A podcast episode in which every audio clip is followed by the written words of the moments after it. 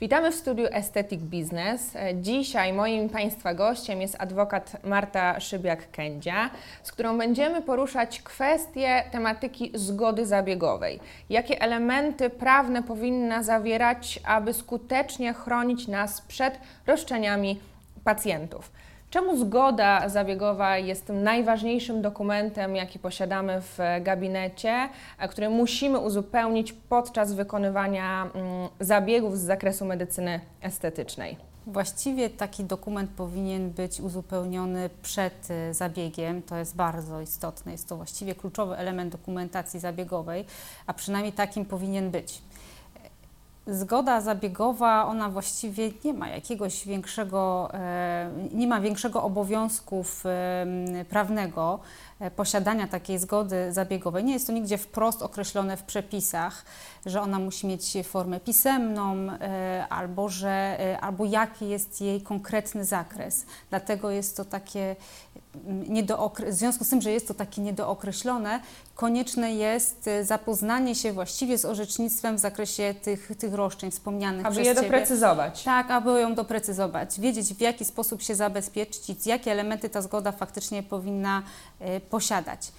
E, tak jak wspomniałam wcześniej, mm, zgoda nie musi mieć formy pisemnej, natomiast e, mm, ona powinna taką formę mieć. Dlaczego? Dlatego, że jeżeli będziemy kiedykolwiek e, musieli się bronić przed roszczeniami naszych klientów e, przed sądem, będziemy musieli wykazać, dlaczego wykonaliśmy dany zabieg, z, z, czego wynika taki, a nie inny wywiad, jakie informacje przekazaliśmy klientowi i to jest właśnie kluczowe. Jakie informacje, w jaki sposób, jaki był ich zakres i tak dalej, i tak dalej. Jaki wywiad przeprowadziliśmy, jak, tak, jakie przeciwwskazania zweryfikowaliśmy u naszego klienta i to pozwoli nam w przyszłości obronić się przed roszczeniami e, naszych klientów. Nasi klienci są coraz bardziej świadomi. Mamy dobę e, internetu, tej informacji bardzo e, dostępnej dla każdego z nas. W związku z tym autonomia każdego, każdego klienta jest zdecydowanie większa. On ma zdecydowanie większe prawa do samostanowienia. I, I tak też, też większą świadomość tak. pod kątem tego, jak to powinno wyglądać. Dokładnie, tak jak mówisz. W związku z tym zamiast tego paternalizmu paternalizmu, który mieliśmy dotychczas, właściwie kiedyś, ten paternalizm jest wypierany właśnie przez tą autonomię. Klient właściwie sam decyduje o tym, jaki zabieg e, na nim może być wykonany, jakiego właściwie oczekuje, jakich efektów oczekuje. My mamy mu dostarczyć informację, czy ten konkretny zabieg, e, z którym on się do nas zgłosił, jest tym właściwym, natomiast ostateczna decyzja należy do klienta, ale my musimy mu tak informacje przekazać, żeby on świadomie podjął tą decyzję dotyczącą tego zabiegu. I doszłyśmy tutaj do sedna tak naprawdę mm, tego, czym jest ta zgoda zgoda zabiegowa. Mówiąc zgoda, często nam się kojarzy jeden dokument podpisany przez pacjenta i to wszystko, jednak musi zawierać trzy takie główne, kluczowe elementy, po to, aby chronić nas i chronić przede wszystkim pacjenta. I na pewno jest nim wywiad, jest nim informacja o zabiegu i finalna zgoda. Co ten wywiad z pacjentem tak naprawdę powinien zawierać, aby być takim pełnowartościowym dokumentem i ewentualnie mm, chronić nas przed tymi e, skutkami ubocznymi pojawiającymi się ewentualnie po zabiegu.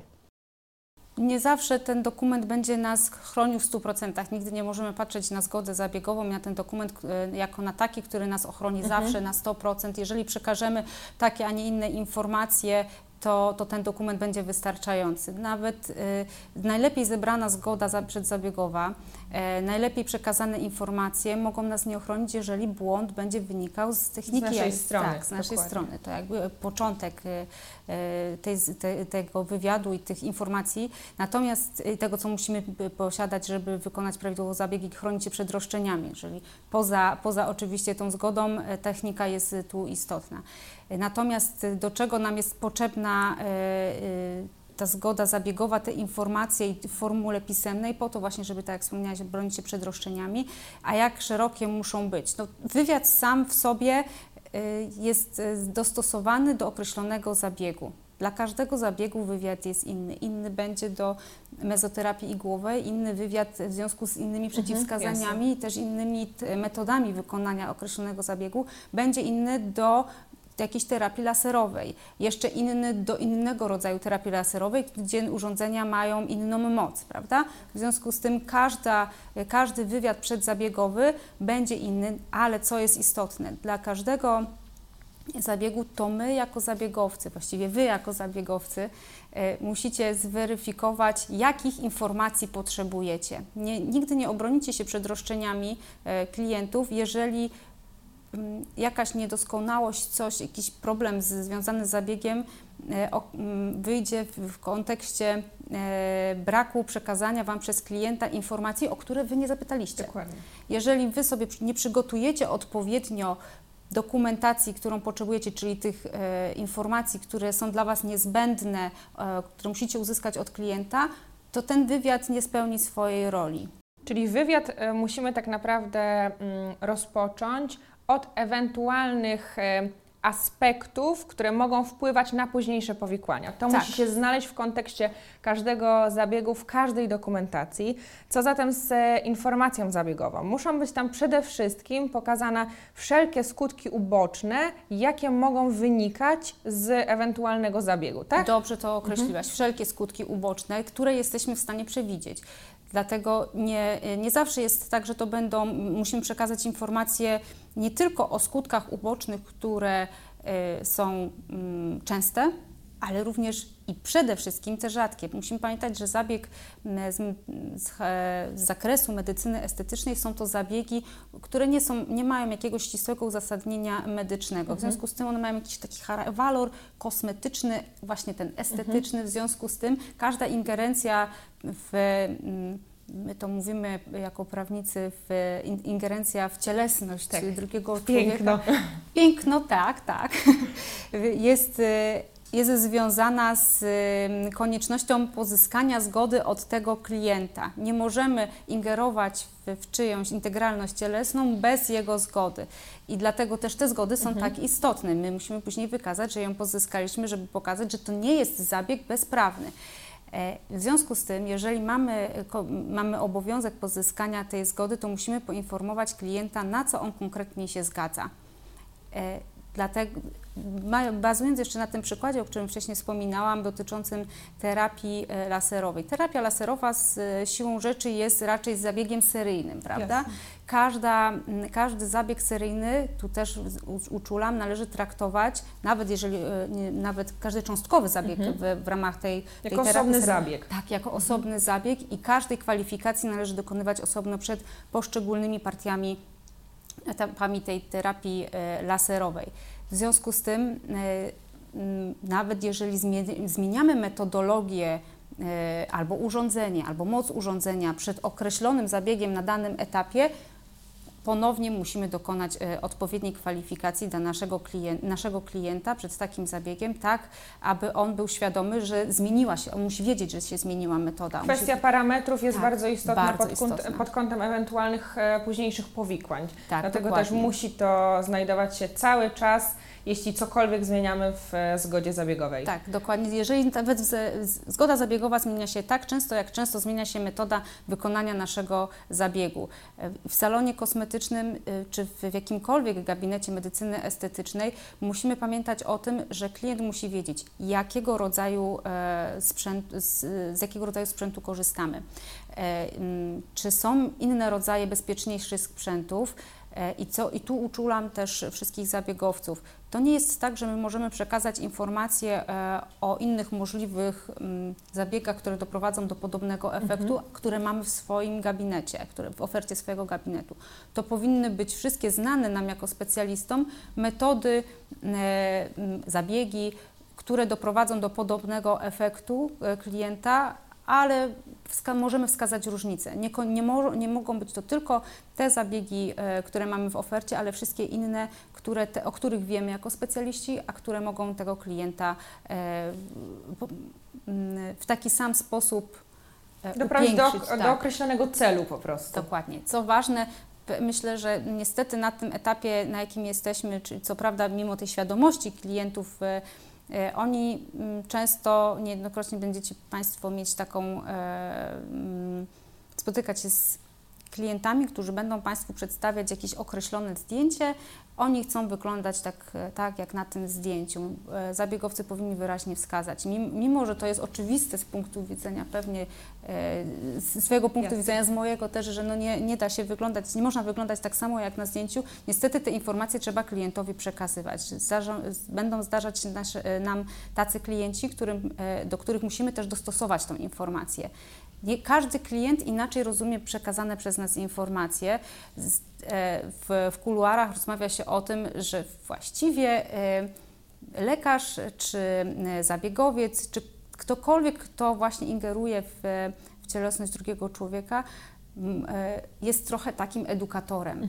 E, i- Powinno tak być przede wszystkim. tak, tak. I on musi przekazać, e, musi w taki sposób przekazać te informacje, żeby były zrozumiałe. Inaczej będzie je przekazywał mężczyźnie, inaczej kobiecie, bo inna jest e, percepcja e, tych, e, tych osób. E, Inaczej będzie przekazywał osobie, która ma 20 lat, a inaczej osobie, która ma 50. Z- Musi, musi mieć taką świadomość e, innego e, zrozumienia przez tych, e, przez tych ludzi e, tych, tych informacji i starać cech się zabiegu często. tak, i cech zabiegu i starać się przekazać te informacje w taki sposób, żeby właśnie dla tej konkretnej osoby były one zrozumiałe.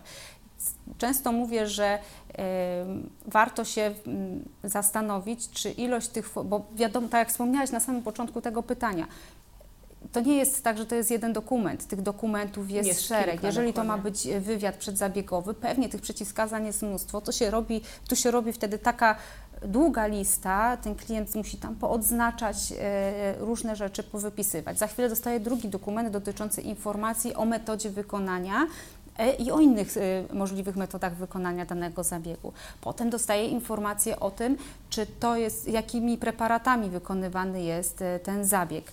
Następnie do, dostaje dokument już tej, tej konkretnej zgody, w której ma oświadczyć, że mm, e, dostał te informacje, że zostały mu przekazane. Że zapoznał się tak, i że zna ich treść przede wszystkim, bo tak, dokładnie, dokładnie. I robi się tego dosyć sporo. My pewnie czasu nie mamy na to, żeby przygotować tego klienta w taki sposób, żeby on to faktycznie zrozumiał, jeżeli robimy to przed samym zabiegiem. Tego czasu przed samym zabiegiem zwykle jest Mało. tak, jest mało. Tylko, że to jest bardzo istotny czas, czas, który często może nas e, ochronić, a mamy świadomość tego, że w gabinecie wygląda to następująco. Przychodzi klient, dostaje kartkę, proszę ją wypisać, proszę ją podpisać i to jest wszystko. Czy my powinniśmy e, tą treść wywiadu przede wszystkim i treść e, tych takich skutków ewentualnych ubocznych omawiać z klientem? Czy zostawiamy go e, samemu sobie i nic dalej z tym nie robimy? Czy to ewentualnie e, będzie miało jakikolwiek wpływ na, em, na późniejsze problemy, jeśli takowe wystąpią? Tak, będzie miało. Jeżeli chcemy bazować wyłącznie na ulotnej niestety pamięci naszych klientów podczas procesów e, związanych z, z jakimiś komplikacjami po zabiegu albo w trakcie zabiegu, to e, no jest to dość ryzykowne. Tak jak wspomniałam, ta pamięć jest ulotna w momencie, kiedy chce ten klient wykazać, że wina jest po stronie e, zabiegowca. W związku z tym tak musimy się chronić, żeby e, umieć pokazać w, w sądzie, że ten klient wszystko zrozumiał, że jemu to zostało przekazane. Nie możemy bazować na samej dokumentacji takiej papierowej. Musimy poświęcić mimo wszystko temu klientowi trochę czasu, żeby zweryfikować po pierwsze, czy y, to jest na tyle świadomy człowiek, że on jest w stanie podjąć decyzję racjonalną. Niejednokrotnie w gabinetach medycyny estetycznej zdarza się, że przychodzą klienci, którzy nawet nie chcą uzyskiwać tej informacji, nawet odmawiają e, przekazania e, przez nas tych informacji. Jest to dla nich nieistotne Tak, pod jakimś tak, kątem, tak. z jakiegoś Musi- powodu. Dokładnie. Musimy sami zweryfikować, po pierwsze, czy chcemy z takim klientem dalej pracować, czy chcemy mu świadczyć usługi, jeżeli on nie chce pozyskać tych informacji.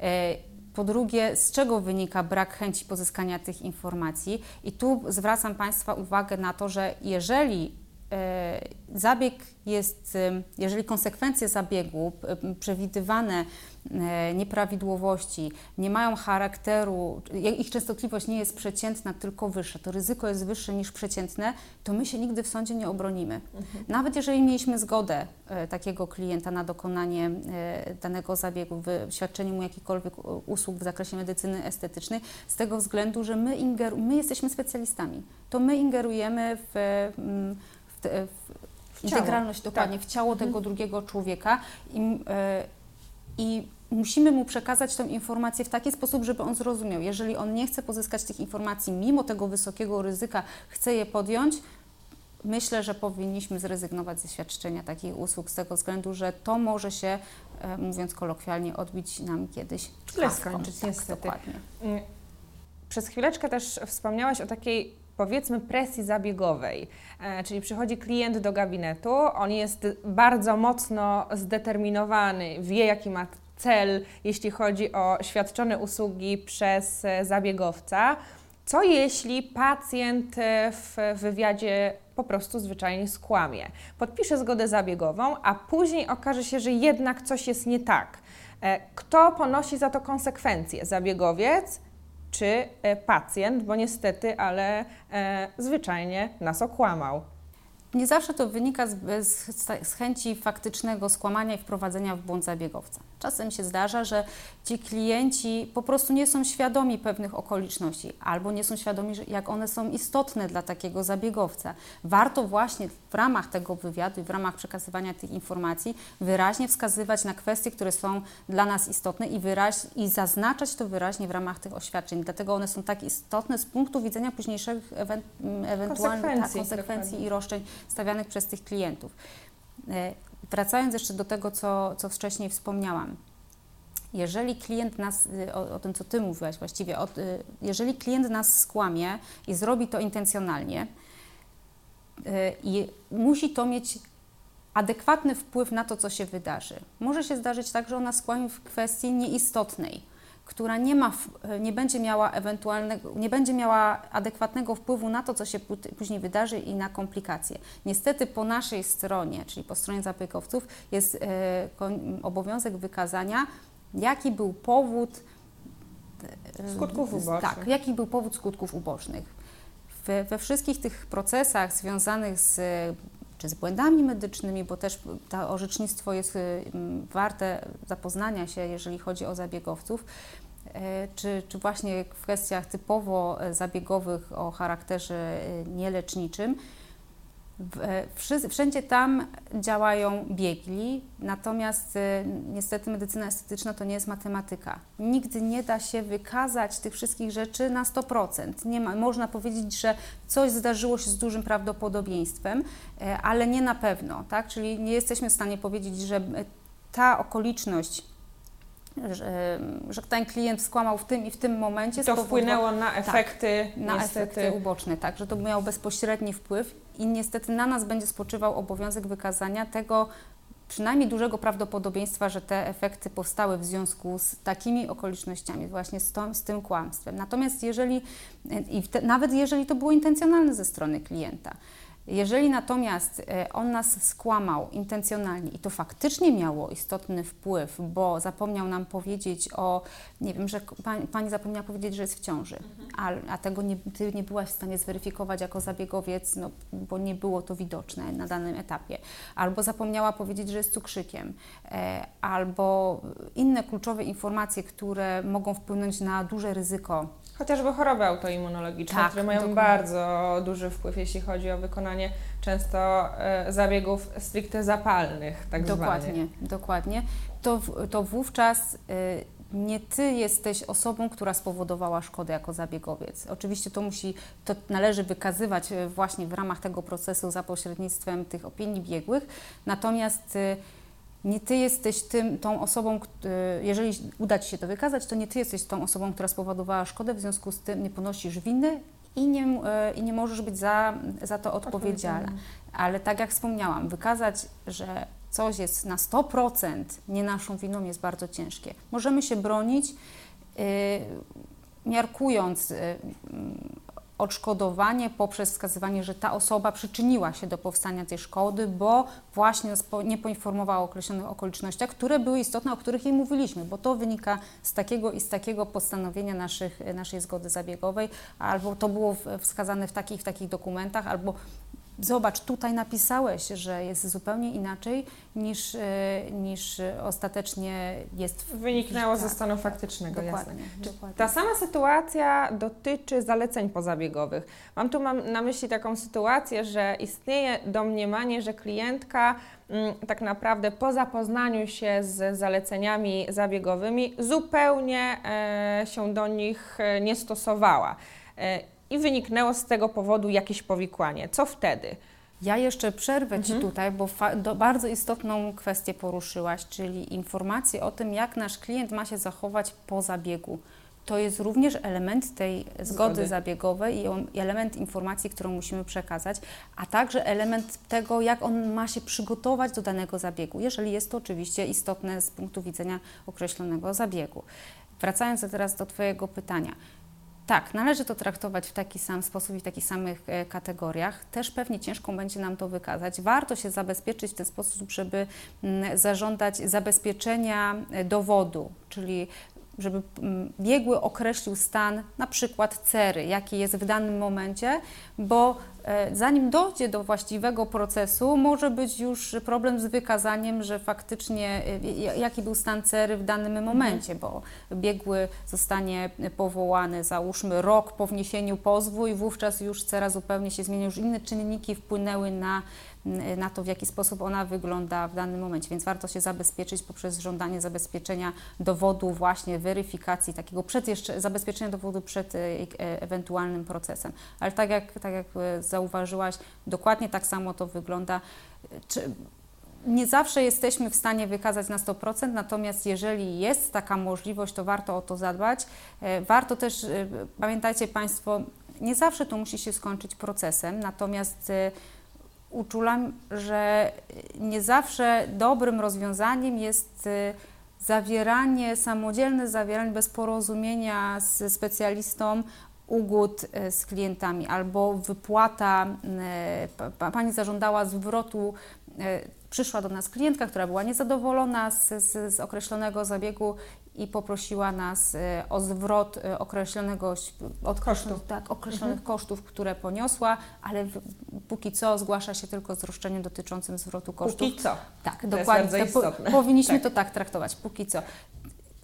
Wystarczy, że ona nagra rozmowę z nami, my jej zwrócimy te koszty, albo będzie miała ślad zwrotu tych kosztów, to jest troszeczkę tak, jakbyśmy przyznali się do, do, winy. do winy. Jeżeli chcemy koniecznie y, w jakiś sposób wyjść naprzeciw temu klientowi, Pamiętajmy zabezpieczyć się w sposób e, taki, żeby pozyskać od tego klienta oświadczenie albo samemu złożyć takie oświadczenie, że robimy to, że nie przyznajemy się do żadnej winy związanej z, z błędem w wykonaniu w technice zabiegu albo z, z, nie przyznajemy tych roszczeń, niemniej w związku z chęcią wyjścia naprzeciw klientowi, jakby w związku z chęcią utrzymania prawidłowego wizerunku naszego e, gabinetu zabiegowego, wypłacamy tą kwotę, ale Y, wiemy, że to nie jest związane z przyznaniem się do, do winy związanej z, z jakimiś, nieprawidłow nie, jakimiś nieprawidłowościami. Musimy pamiętać, że ten klient dzisiaj może, tak jak wspomniałam, pójść tylko po zwrot, zwrot samych kosztów usługi, a e, za kilka dni dostaniemy wezwanie do zapłaty związanej z odszkodowaniem i zadośćuczynieniem. Czyli nigdy to nie jest wcale takie proste, jakby się wydawało. Tak, nie jest to proste, ale też musimy być ostrożni. To nie jest tak, że ten Czasem na aplikacji adwokackiej się śmiali nasi y, mentorzy i mówili, że klient jest naszym wrogiem. Troszeczkę musimy tego klienta tak traktować w gabinecie zabiegowym i pamiętać, żeby on, on jest, y, chcemy dostarczyć mu tej usługi, ale jest, na, nasze bezpieczeństwo w tym wszystkim też jest istotne. To musi być współpraca przede tak. wszystkim tak. i to jest bardzo istotne. Jeśli obie strony, myślę, będą miały dobre intencje, zupełnie inaczej w przypadku ewentualnym oczywiście będzie się to kończyć, ale Dokładnie. przede wszystkim jest ważna współpraca, uczulanie klienta e, i przejrzystość tego, e, co w gabinecie wykonujemy. Myślę, że będzie się to wtedy zawsze kończyć sukcesem. Co w takim razie z kwestią uniwersalnych zgód zabiegowych. Często e, dostajemy zgody, gdzie jest wykropkowane miejsce na uzupełnienie zabiegu. E, Dzisiaj jest mezoterapia, proszę bardzo, w dniu dzisiejszym wypełniacze i tak naprawdę jest to jeden dokument, czy jeśli posiadamy właśnie takie zgody w gabinecie, posiadając szerokie portfolio usług, e, a nie osobne dokumenty, czy w przypadku ewentualnej sprawy sądowej e, działa to na naszą niekorzyść? Standaryzacja dokumentacji nie jest nigdy zła. Natomiast nie może być tak, że ta sama, ten sam wywiad, o którym wcześniej rozmawiałyśmy, e, będzie miał te same pytania w zakresie e, laseroterapii, e, mezoterapii e, i e, nie wiem, peelingu jakiegokolwiek, czy, czy właśnie tych wypeł- wspomnianych Mhm. przez Ciebie wypełniaczy. E, Zupełnie inne one mają przeciwwskazania, zupełnie inne są efekty e, tych zabiegów. W związku z tym ten wywiad jest każdorazowo inny. Tak jak mówiłam, nawet ta sama laseroterapia, ale wykonana już innym e, sprzętem, z inną mocą, wymaga innego, e, innego wywiadu i przekazania innych informacji. To ma wpływ na to, że te zgody zabiegowe w tym obszarze nie mogą być takie same. Nie, one nie mogą być uniwersalne. Nie, nie ma uniwersalnych, e, uniwersalnych zgód zabiegowych w obszarze informacji i wywiadu zabiegowego. Natomiast mogą być uniwersalne w zakresie, załóżmy, e, foto, wykonywania fotografii Mhm. e, zabiegowej. Niejednokrotnie zdarza się tak w gabinetach medycyny estetycznej, że chcemy e, wykorzystać e, na włas, póki co na własne potrzeby fotografię do, mm, zabiegową. Chcemy wykonać temu pacjentowi na potrzeby przyszłych ewentualnych roszczeń tego pacjenta, czy tego klienta, wykonać mm, fotografię przed zabiegiem, w trakcie zabiegu i po zabiegu i potem w, w ramach kontroli czy w ramach kolejnego, e, kolejnego seryjnego zabiegu, jak, jak postępują efekty, czy to jest e, zgodnie z oczekiwaniami, czy nie jest zgodnie z oczekiwaniami, czy pojawiły się jakieś komplikacje. Jest to bardzo istotny element dokumentacji zabiegowej, natomiast na to, żeby wykonać taką fotografię e, czy dokumentację fotograficzną takiemu klientowi, musimy mieć jego zgodę. To jest ingerencja w jego prywatność i nawet jeżeli mm, chcemy to zachować wyłącznie w dokumentacji zabiegowej tylko u siebie w, w gabinecie, to warto, warto pozyskać taką zgodę. Nie ma jednego właściwego, e, jednej właściwej formułki Formułki. doty- dotyczącej tej zgody, natomiast musimy zadbać o to, żeby ta zgoda była świadoma, żebyśmy tak jak podobnie y, z tymi zabiegami przekazali informację, że to jest wykonywane w ramach e, mojego gabinetu, taka i taka dokumentacja fotograficzna, przechowywane będzie to tutaj i tutaj przez taki i taki czas. Bardzo często na Instagramie pojawiają się zdjęcia e, przed i po zabiegu. E, Wiadomym jest, że na pewno e, są też elementem, który często może nas ochronić, ponieważ mamy zdjęcie pacjenta przed zabiegiem, po zabiegu, ewentualnie również zdjęcie w trakcie. Czy my możemy wykorzystywać takie zdjęcia bez e, żadnego dokumentu na chociażby mediach społecznościowych? Czy potrzebujemy jeszcze jakieś e, dodatkowe elementy, na przykład ujęte w zgodzie zabiegowej, żeby mm, tego typu materiały, mm, tego typu materiałów używać e, na swój własny użytek w celach promocji chociażby? Tak, potrzebujemy taką zgodę. Dobrze, że wspomniałaś o tych, o tych zdjęciach. Y, Zdjęcia faktycznie, ta fotografia zabiegowa jest dla nas kluczowym elementem, jeżeli chodzi o dokumentowanie przebiegu określonego zabiegu. Tak jak wspomniałaś, przed, robienie, robienie zdjęć przed wykonaniem zabiegu, żeby zweryfikować, jak ten, y, jak klient y, zmienił się po zabiegu, a jak zostało to wykonane w trakcie zabiegu, jak wygląda klient w trakcie zabiegu, kiedy te efekty pozytywne, ewentualnie negatywne nastąpiły. Tak? Czy fotogra- fotografowanie tego klienta po określonym czasie, gdy przychodzi do nas y, na rozmowę kontrolną, czy, czy żeby zweryfikować poprawność wykonanego zabiegu. To jest dla nas kluczowe i istotne, natomiast nie jest to element niezbędny do wykonania danej usługi.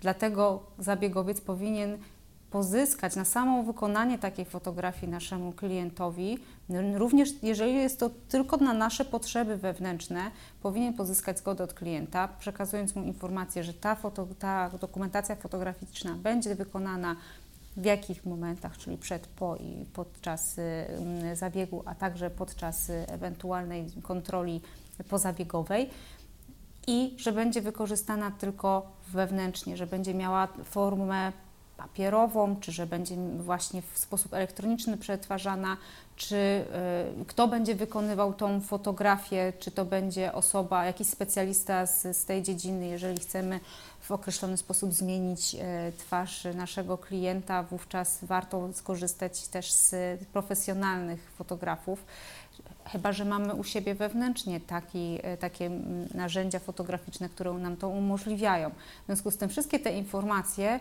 powinniśmy przekazać klientowi. Ja przestrzegam zawsze zabiegowców przed tym, żeby nie wykonywać takiej fotografii zabiegowej własnymi urządzeniami, tak zwanymi smartfonami czy jakimikolwiek innymi urządzeniami smart, które wykorzystujemy prywatnie dlatego że to jest dokumentacja stricte biznesowa, stricte związana z, z zabiegiem, bardzo e, niejednokrotnie bardzo istotna z punktu widzenia prywatności tego naszego klienta. Są to, można potraktować te dane, poza tym, że są one oczywiście wizerunkiem tego klienta, można je potraktować jako e, dane wrażliwe, tak zwane dane wrażliwe, e, dane szczególnej kategorii. W związku z tym nie powinny one być przetwarzane czy nie powinny znajdować się na naszych prywatnych y, urządzeniach.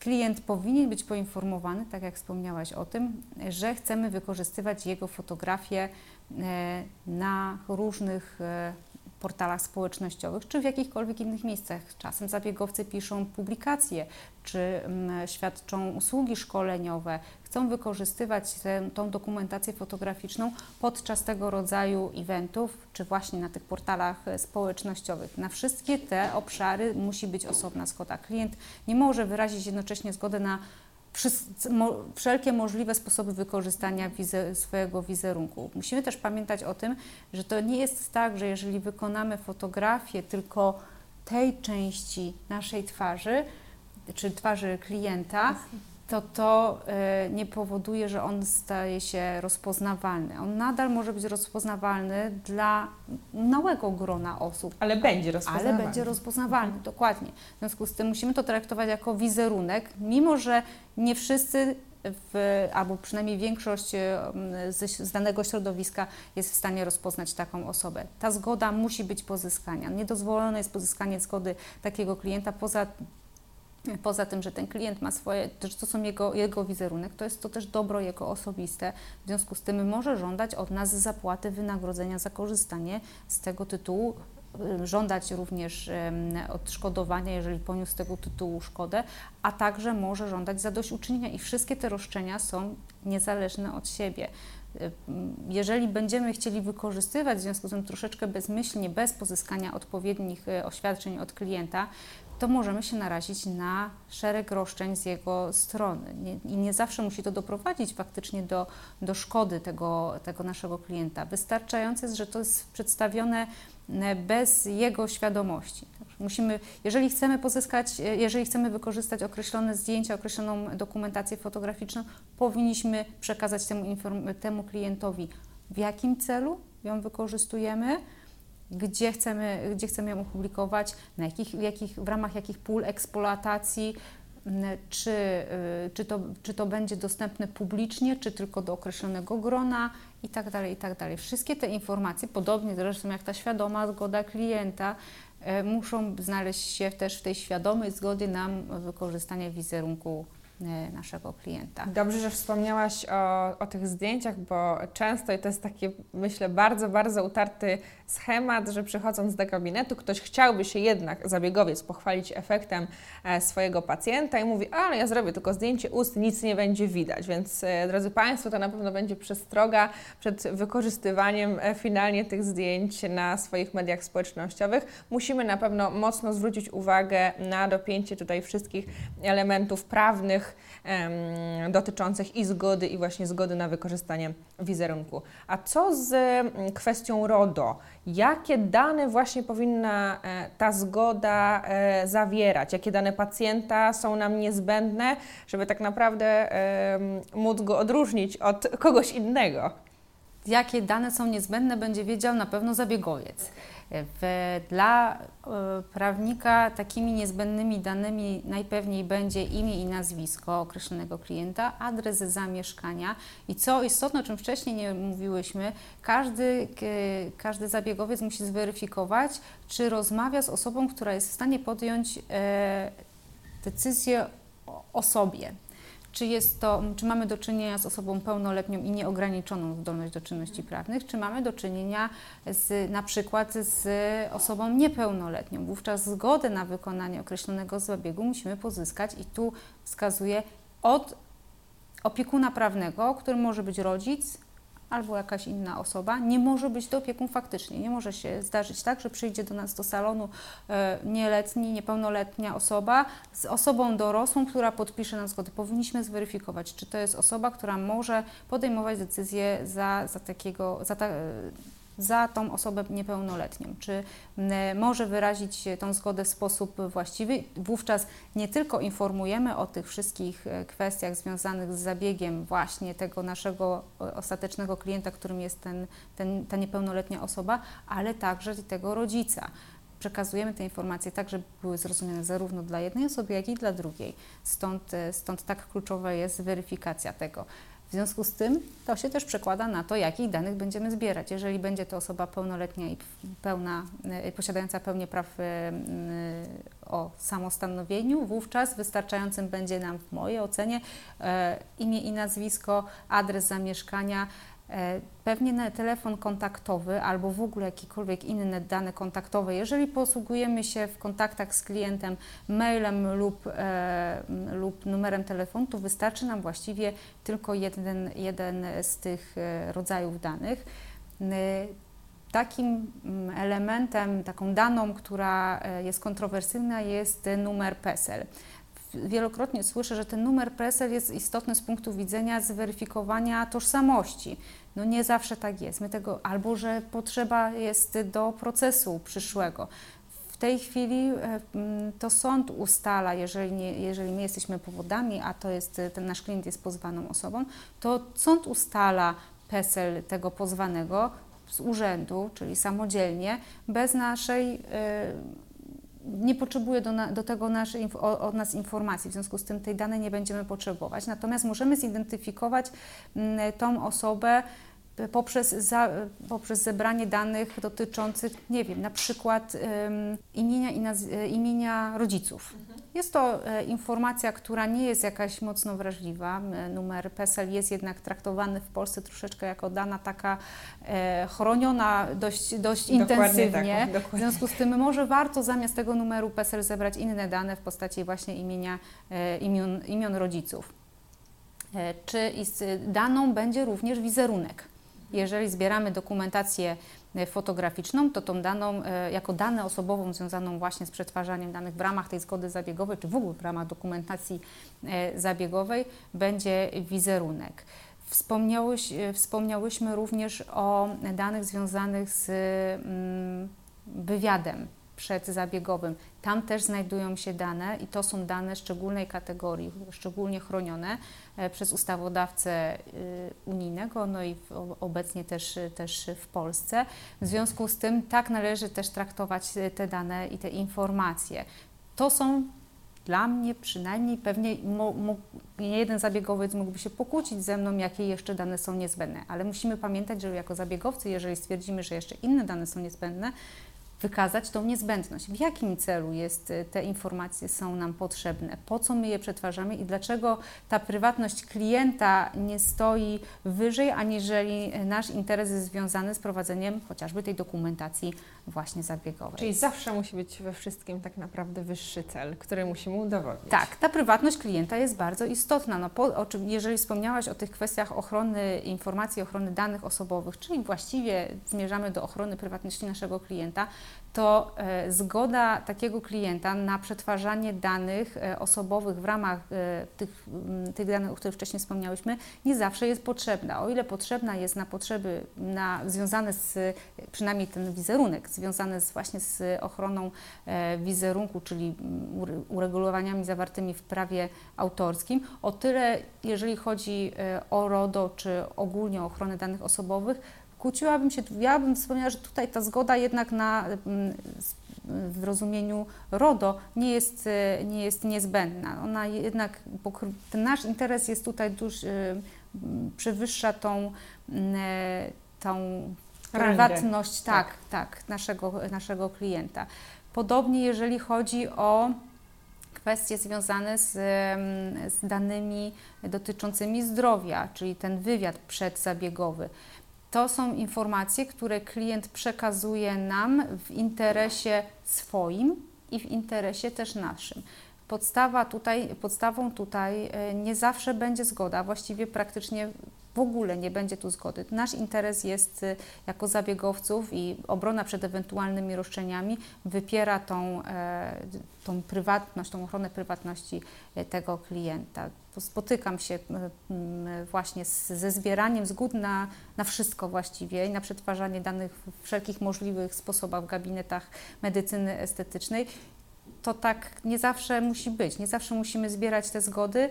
E, musimy pamiętać, że jeżeli zbieramy zgodę, to ten klient zawsze może ją cofnąć. I co jeżeli cofnie nam zgodę na e, zebraną przez nas na prowadzenie dokumentacji zabiegowej?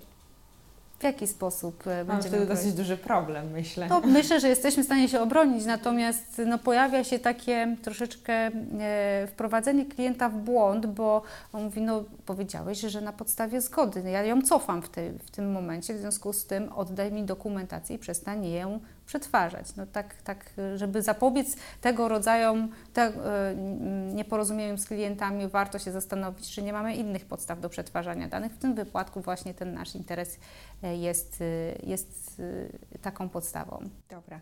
Jeśli mamy już te wszystkie dokumenty, mamy zebrane... jeszcze o jednej Jasne. zapomniałam. Jeżeli mówimy już o kwestiach RODO i przetwarzania danych osobowych, istotnym elementem, może nie tyle em, y, samej zgody zabiegowej, e, natomiast istotnym elementem informacji, które musimy przekazać klientowi i też wykazać, że tą informację przekazaliśmy klientowi, jest informacja o przetwarzaniu jego danych osobowych. Wspomnieliśmy, jakie te dane przetwarzamy w ramach e, dokumentacji zabiegowej, ale teraz musimy poinformować klienta, w jaki sposób będziemy ją przetwarzać. Te informacje kluczowe, które muszą się znaleźć w tak zwanej klauzuli informacyjnej, to nie jest zgoda na przetwarzanie danych osobowych, a jedynie informacja, którą musimy przekazać klientowi. Czyli jak przetwarzamy te dane, kto jest administratorem danych, czyli najczęściej będzie to ten gabinet medycyny estetycznej, komu je przekazujemy. Jeżeli będziemy chcieli wykorzystać, e, jeżeli nasz klient wyraził zgodę, albo w ogóle jeżeli będziemy chcieli wykorzystać oczywiście w sposób legalny m, jego wizerunek czy jego dane, k- które nam przekazał, to komu przekazujemy te informacje, w jaki sposób będziemy ją przetwarzać, czy to będzie sposób elek- czyli w ramach jakichś dysków wewnętrznych, innych nośników danych, czy to będzie wyłącznie sposób e, papierowy. Wszystkie te informacje i zakres, y, i właściwie to, jaki zakres tych informacji musi być przekazany w, w ramach tej klauzuli informacyjnej, jest zawarte w, w przepisie artykułu 13 RODO. Jest dosyć znany ten artykuł, myślę, wielu osobom, które się y, zajmują gabinet, m, przetwarzaniem danych właśnie w ramach gabinetów medycyny estetycznej, w związku z tym już nie będę tego powielać, ale te informacje też trzeba przekazać. Tak jak wspomniałam, one nie muszą być w ramach dokumentacji związanej ze zgodą zabiegową. Mogą wys- wystarczające jest, że one znajdują się w jakimś ogólnie dostępnym miejscu dla tego klienta. Niejednokrotnie spotkałam się z pozyskiwaniem zgód zabiegowych, przekazywaniem wszelkich informacji i pozyskiwaniem danych na potrzeby wywiadu przedzabiegowego e, uprzednio, zdecydowanie wcześniej niż jest dany zabieg. Klient się spotykał z, mm, z zabiegowcem, zabiegowiec przedstawiał metody wykonania określonego zabiegu, ale żeby ten klient mógł się faktycznie przygotować i dokonać tej e, mm, świadomej decyzji, czy ten zabieg mu odpowiada i czy faktycznie te efekty będą dla niego, e, spodziewane efekty będą dla niego zadowalające, zapoznawał się wcześniej z tymi informacjami, e, mm, przekazywał informacje z, ze swojego wywiadu, zabiegowiec weryfikował, czy te informacje przekazane podczas wywiadu są wystarczające czy nie potrzebuje jakichś innych informacji, przekazywał e, później m, jak, jakieś określone informacje związane z przeciwwskazaniami. I dopiero później, po jakimś czasie niewielkim, dochodziło do spotkania już na potrzeby konkret, wykonania konkretnej usługi. Tylko wówczas ten zabiegowiec przypominał te wszystkie kwestie. Oczywiście te wszystkie informacje zawarte w wywiadzie musimy zadbać, żeby one były aktualne. To nie może być tak, że my miesiąc wcześniej zapytamy naszego klienta o te wszystkie informacje. Sytuacja potem- może ulec zmianie diametralnie, Dokładnie. prawda? Y, Ja mówię tu o takim niewielkim odstępie czasu między samym zabiegiem a przekazaniem tych informacji, tak żeby nadal zachować tą aktualność ich. Y, I wówczas, y, I wówczas dopiero dochodziło, nie było tego na, mm, tej presji czasowej, o której wcześniej Mhm. rozmawiałyśmy. W związku z tym informacja była przekazana. Można też podczas przekazywania wcześniej, uprzednio tych informacji y, związanych z zabiegiem, przekazać też tą informację związaną z przetwarzaniem danych osobowych. Jeśli mamy już tak naprawdę całość dokumentacji e, podpisanych, jesteśmy już po zabiegu, e, klient powiedzmy już jest któryś raz u nas, jak długo musimy przechowywać jego dokumentację? Tak długo, jak jest nam potrzebna. Co to znaczy? A ile jest, ile, jaki jest taki bezpieczny czas, e, który prawnie może nas ewentualnie e, również zabezpieczyć, jeśli tak jest? Y, Takim no, roszczenia związane z, ewentual- z deliktami takimi cywilnoprawnymi i y, z ewentualnymi roszczeniami z, związanymi z odszkodowaniem czy zadośćuczynieniem przedawniają się w okresie trzech lat od, y, od ustalenia osoby odpowiedzialnej.